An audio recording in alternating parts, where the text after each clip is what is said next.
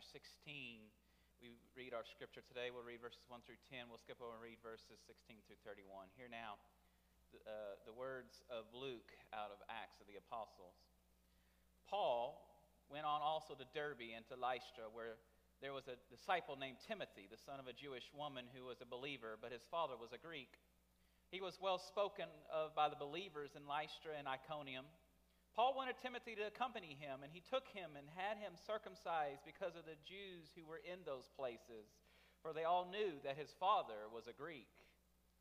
As they went from town to town, they delivered to them for observance the decisions that had been reached by the apostles and elders who were in Jerusalem.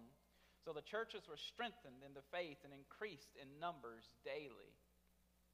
They went through the region of Phrygia and Galatia, having been forbidden by the Holy Spirit to speak the word in Asia. When they had come opposite Mysia, they attempted to go into Bithynia, but the Spirit of Jesus did not allow them. So, passing by Mysia, they went down to Troas. During the night, Paul had a vision. There stood a man of Macedonia pleading with him and saying, Come over to Macedonia and help us. When he had seen the vision, we immediately tried to cross over to Macedonia, being convinced that God had called us to proclaim the good news to them. One day, as we were going to the place of prayer, we met a slave girl who had a spirit of divination and brought her owners a great deal of money by fortune telling. While she followed Paul and us, she would cry out, These men are slaves of the Most High God who proclaim to you a way of salvation. She kept doing this for many days, but Paul was very much annoyed. Turned and said to the Spirit, I order in the name of Jesus Christ to come out of her. And it came out that very hour. But when her owners saw that their hope of making money was gone, they seized Paul and Silas and dragged them into the marketplace before the authorities. When they had brought them before the magistrates, they said, These men are disturbing our city. They are Jews and are advocating customs that are not lawful for us as Romans to adopt or observe. The crowd joined in attacking them, and the magistrates had them stripped of their clothing and ordered them to be beaten with rods. After they had given them a severe flogging, they threw them into prison and ordered the jailer to keep them securely. Following these instructions, he put them in the innermost cell and fastened their feet in the stocks. About midnight, Paul and Silas were praying and singing hymns to God, and the prisoners were listening to them. Suddenly there was an earthquake so violent that the foundations of the prisons were shaken, and immediately all the doors were open and everyone's chains were unfastened. When the jailer woke up and saw the prison doors wide open, he drew his sword and was about to kill himself, since he uh, supposed, supposed that the prisoners had escaped.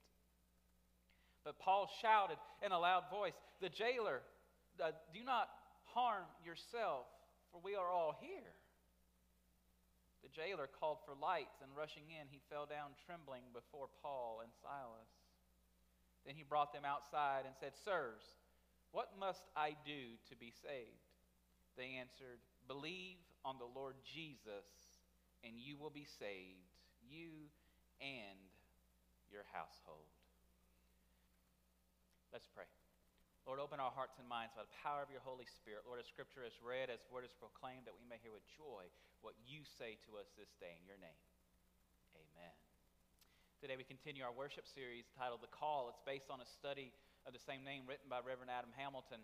And we continue our look at Paul uh, throughout uh, the uh, book of Acts. Uh, many of you know, and for those who didn't, uh, my wife and I just got back from a trip a few weeks ago where we uh, journeyed in the steps of Paul through Turkey and through Greece. And so this is also a sharing of that journey that we took as well. I'll talk a little bit about this picture in a, in a little while. I don't want to give it away just quite yet. I want to start out with a story. There was a man. Um, who stopped in at a McDonald's in Cambridge, Massachusetts.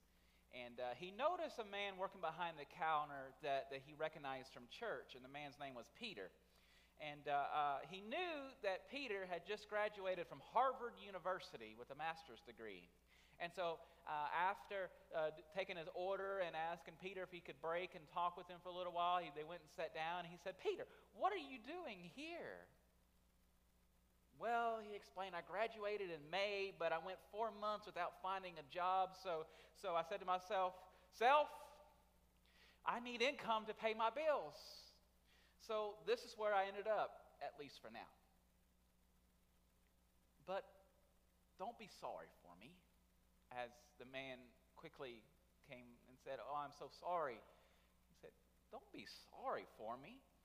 God has me here for a purpose. This place is giving me some awesome, amazing opportunities to share my faith. You see, I'm on a shift that includes a Buddhist guy from Sri Lanka, a Muslim fellow from Lebanon, a Hindu lady from India, and a fellow Christian from El Salvador. I couldn't ask for a better opportunity. He says, quote, I get to be a global missionary to my coworkers while asking, would you like fries with that? So, like Paul, this Peter found himself in a setting he would have never chosen as his long term plan or career.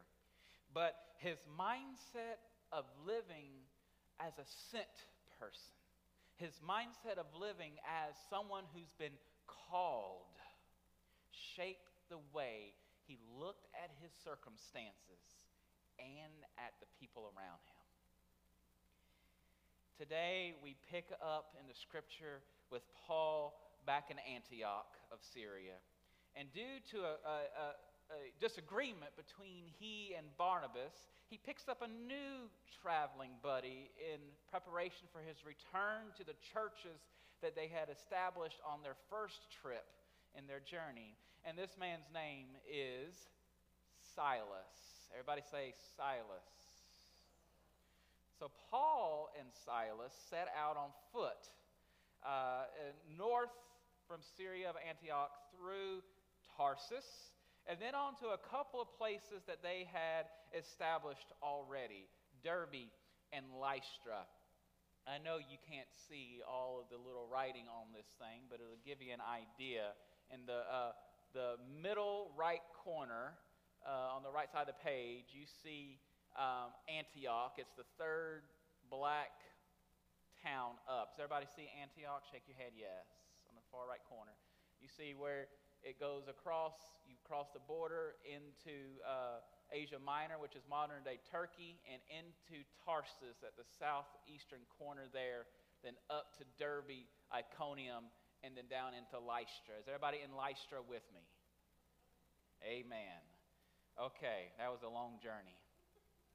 So in Lystra, Paul meets a young man, a young disciple, a believer whose name is Timothy. And the rest is history, right? We know that Timothy is who was chosen, basically, hand chosen to replace Paul and to continue Paul's uh, mission after his death. So, this passage of Scripture is of interest because it describes how God sometimes works in our lives. For some unknown reason, the Spirit kept Paul and Silas and Timothy from going into Asia. And what they mean uh, uh, by Asia is they did not want Paul and Silas and Timothy to go north into the Bithynian and the Pontus and the Thracian uh, provinces do you see where the Thrace and the Bithynian Pontus area meet at the very top of the map? That is where Istanbul is. Anybody remember what they were called in antiquity? At the time of Paul, they would have been, it would have been called Byzantium. It would later be changed by King Constantine to Constantinople the most important religious city in the world, second only behind Jerusalem. Remember, Constantine moved the capital of Christendom from Jerusalem to Constantinople in his reign uh, years later. So, the holy they wanted to go to Byzantium because it was the epicenter of activity in all of Asia Minor. And the Holy Spirit forbade them from doing that, or from going to Mysia or Bithynia or Pontus either. Now, just how the Holy Spirit communicated this information is not revealed. That's not the point. And the reason likely that they were forbidden from going there is because uh, they probably would have killed Paul before he had a chance to do anything else. Um, because of the, the number of people, the population, and their uh, belief system there, Paul probably would have never made it out of there alive. and the Holy Spirit said, uh uh-uh, uh, i am not done with you yet, Paul. You go this way, not the way you think you want to go. Anybody ever heard the Holy Spirit say that to you? Can I get a witness? I wonder if there are times in our lives that we've been prevented from going where we wanted to go and from doing the things that we wanted to do, only to find that new and amazing opportunities actually open for us as a result. Many of you know my story. I had never planned to be standing before you today, amen? I had plans to go to law school. I had even been accepted and was ready to go, and the Lord said, No. He said, You're going to go, but you're going somewhere else. I ended up in Denver, Colorado in seminary, and, uh, and the rest is history for me as well, and I stand before you today, and I'm so thankful for that. Amen. But how many of us thought we were going one place only to find out, uh uh-uh. uh, oh no, you're going this way. I heard a quote the other day in, a, in an older movie. It, it, I had to pause and write it down and laugh because it came from a character in a movie you would have never expected to say it, but that's beside the point. The quote was this He said, You want to make God laugh? Announce your plans. You want to make God laugh? Announce your plans. Had Paul been allowed there, we might not have, it, it, it, he might have been kept from what became his most fruitful mission work in the cities around the Aegean Sea. We may have never heard letters as we know them today in the Bible. Those letters to the Philippians, the Thessalonians, the Corinthians, and the Ephesians, had Paul not listened to the Holy Spirit. I want to take a jump today. We're going to work, uh, jump to Paul's work in Philippi. When it talks about him going to Macedonia, he went to Philippi. Everybody see in the top left corner in Macedonia, uh, Philippi, the, up there. Everybody in Philippi with me? Have we journeyed there across the sea? This is where um, the second half of our scripture takes place today. Paul and Silas and Timothy and Luke stayed in Philippi for some days. It says, ministering and teaching in the town and returning to the place of prayer at the river. Soon they met a slave girl who seems to have been the first century equivalent of a psychic or a fortune teller. People would pay her to tell their fortunes or prepare them uh, for the future, and that money was a big source of revenue for her owners. And as she met Paul and his companion, she began to shout. And at one point, Paul became annoyed. And he finally he had had enough. And he turned around and said, uh, come out of this woman, you demons. But, but it's interesting to point out this. What she was yelling constantly was, These people are servants of the Most High God. They are proclaiming a way of salvation to you. At first, the, the, the, the apostles took it as a positive affirmation. Uh, but as she continued, you, you know that they realized then it was an unclean spirit, and they probably became annoyed because it was an unclean spirit. And he said, In the name of Jesus Christ, I command you to leave her. But this is a complexing story. Why did an unclean spirit, which was referenced to be um, in other places in Scripture, uh, little devils or uh, uh demons, uh, why would they prompt the slave girl to cry out affirming words about the apostles? Because we would have thought that Satan would have been trying to stop them, right? So why would they yell out affirming words? In the accounts of people with unclean spirits in the Gospels, when they come in contact with Jesus, what happens? They cannot help but to announce who Jesus is. Even the demons know who Jesus is. Even the unclean spirits proclaim Jesus for who he is, the Son of God, and they tremble in fear. Even the demons know who he was. Here is the slave girl or the spirit within her at first seems unable to resist declaring the truth about the, apostle, the apostles in whom they serve. And then for a time, through her shouting becomes a distraction, and Paul invokes the name of Jesus. This made the owners mad. This made her owners very mad because all they saw was the profit they were losing. Amen. So they seized Paul and Silas and have, uh, had them beaten and had them thrown into jail. So the pictures today I'm sharing with you come from Philippi. And this is a picture of the jail cell they believe that housed Paul and Silas in Philippi. And so this would have been where he sat, saying and thinking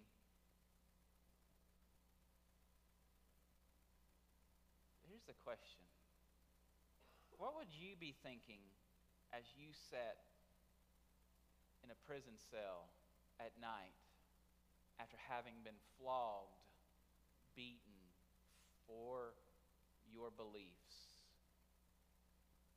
for proclaiming the name of Jesus?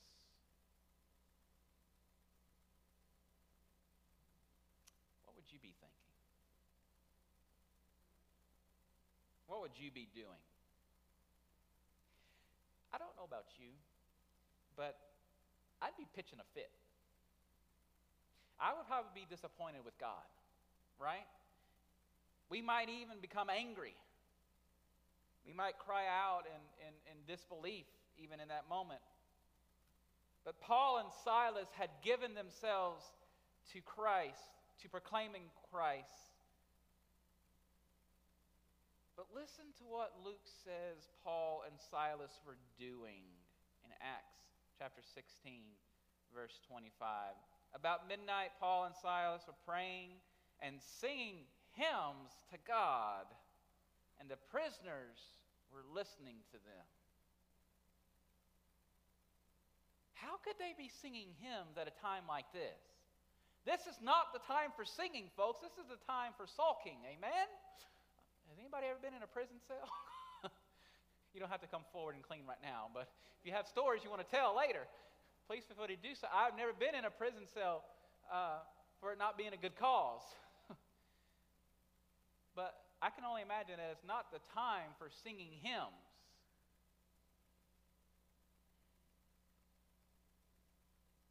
I would be complaining, and many of us probably the same. Why me, Lord? Why me?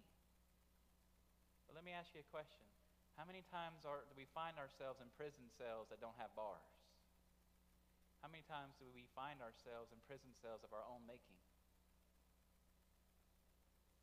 Same scenario, folks. How many times do we find ourselves sulking, crying out in anger and disbelief? And Paul and Silas, how dare they? They were singing. Off key, even, I reckon.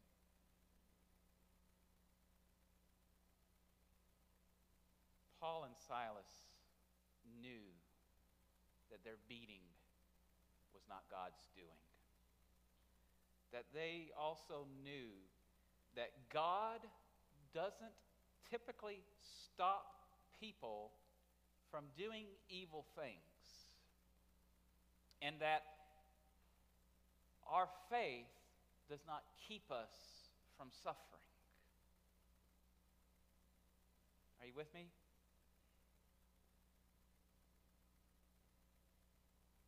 If you hear nothing else, hear this next line today. But our faith changes how we face our suffering. Nowhere in Scripture does it say you will be kept from suffering because you're a follower of Christ. But it sure does say how we are called to face it as a result of being a follower of Christ.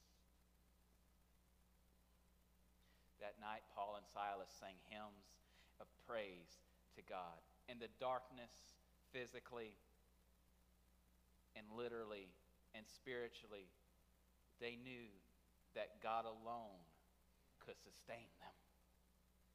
They knew that even though they were shackled and barred, they were still free because of God. Folks, it's our acts of faith in the midst of the darkest times that leave the greatest mark on others. It is the way that we act when we are at our lowest that people often notice the most.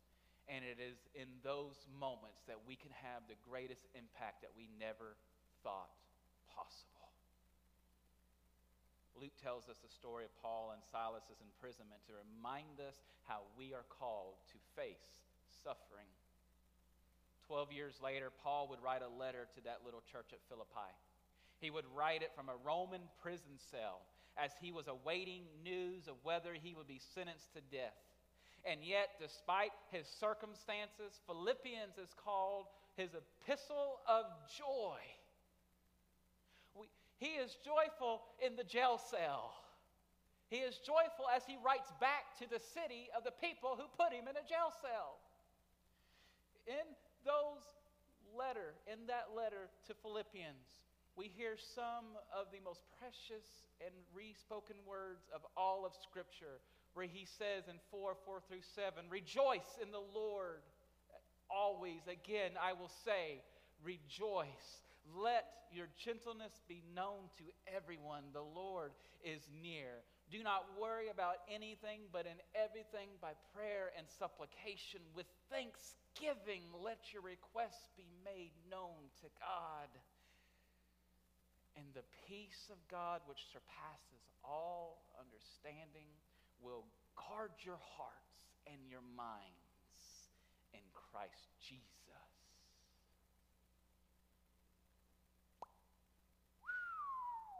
Wow. He wrote that from a prison cell to the people who put him in prison the first time around. More than a dozen years after being beaten and imprisoned in this cell, Paul was still praising God from a prison cell as he wrote to the church at Philippi. Along with, with Bible reading, along with singing hymns, was, uh, uh, was, was an important part of spiritual life for the early church. And that's probably why they were singing. When they were happy, they sang hymns to God. When they were sad, they sang hymns to God. When they were afraid, they sang hymns to God. Music to them, as it is for us today, is an important part of who we are as Christians. It's an important part of, who, of how we worship. It's an important part of how we feel the Holy Spirit. And it's an important part of how we face suffering. In a similar way, Paul and Silas turned to God as they sang in the darkness of their prison cell at Philippi, proving that the most important witness to our faith is what we do in our greatest moments of adversity. What do we do whenever we are shackled and bound? Paul didn't wallow. Paul saved the jailer. Paul didn't try to escape. Paul preserved the life of the man who put him there. Paul didn't try to leave in the middle of the night. Paul faced head on the suffering he knew was coming for the sake of Jesus because those people mattered to him. Do you not do we not understand how much we matter to God? That God would come down as Jesus Christ, walk in our chains and our suffering, would experience the jail and the whip, would experience the cross, and would do all of that so we don't have to feel like we're bounded by the sins that put him on that tree.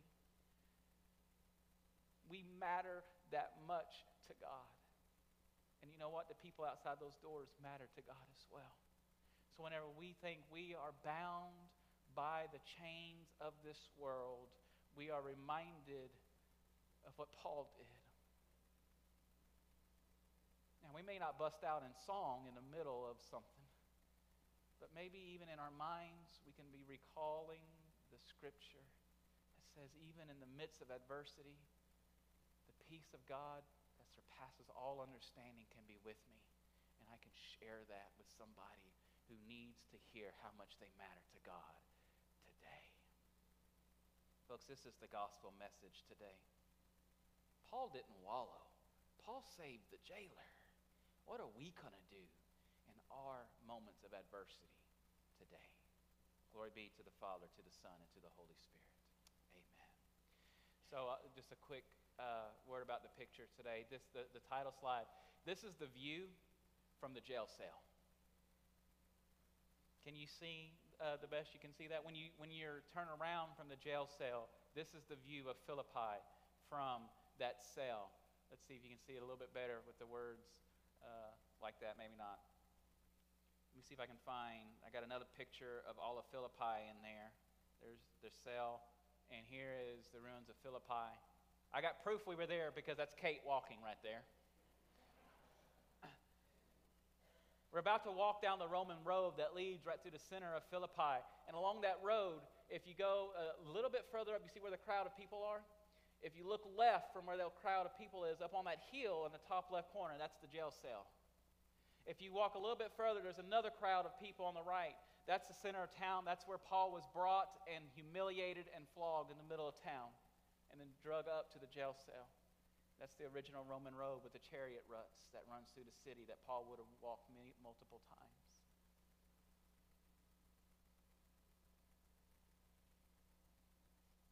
Go if you, you get a chance and see for yourself the adversity that Paul suffered. It'll shed a new light on it. God is so good that God would bring us through the things that we think keep us down in order for God's purposes to be fulfilled. How are we going to respond? We respond today with our hymn of invitation and going forward.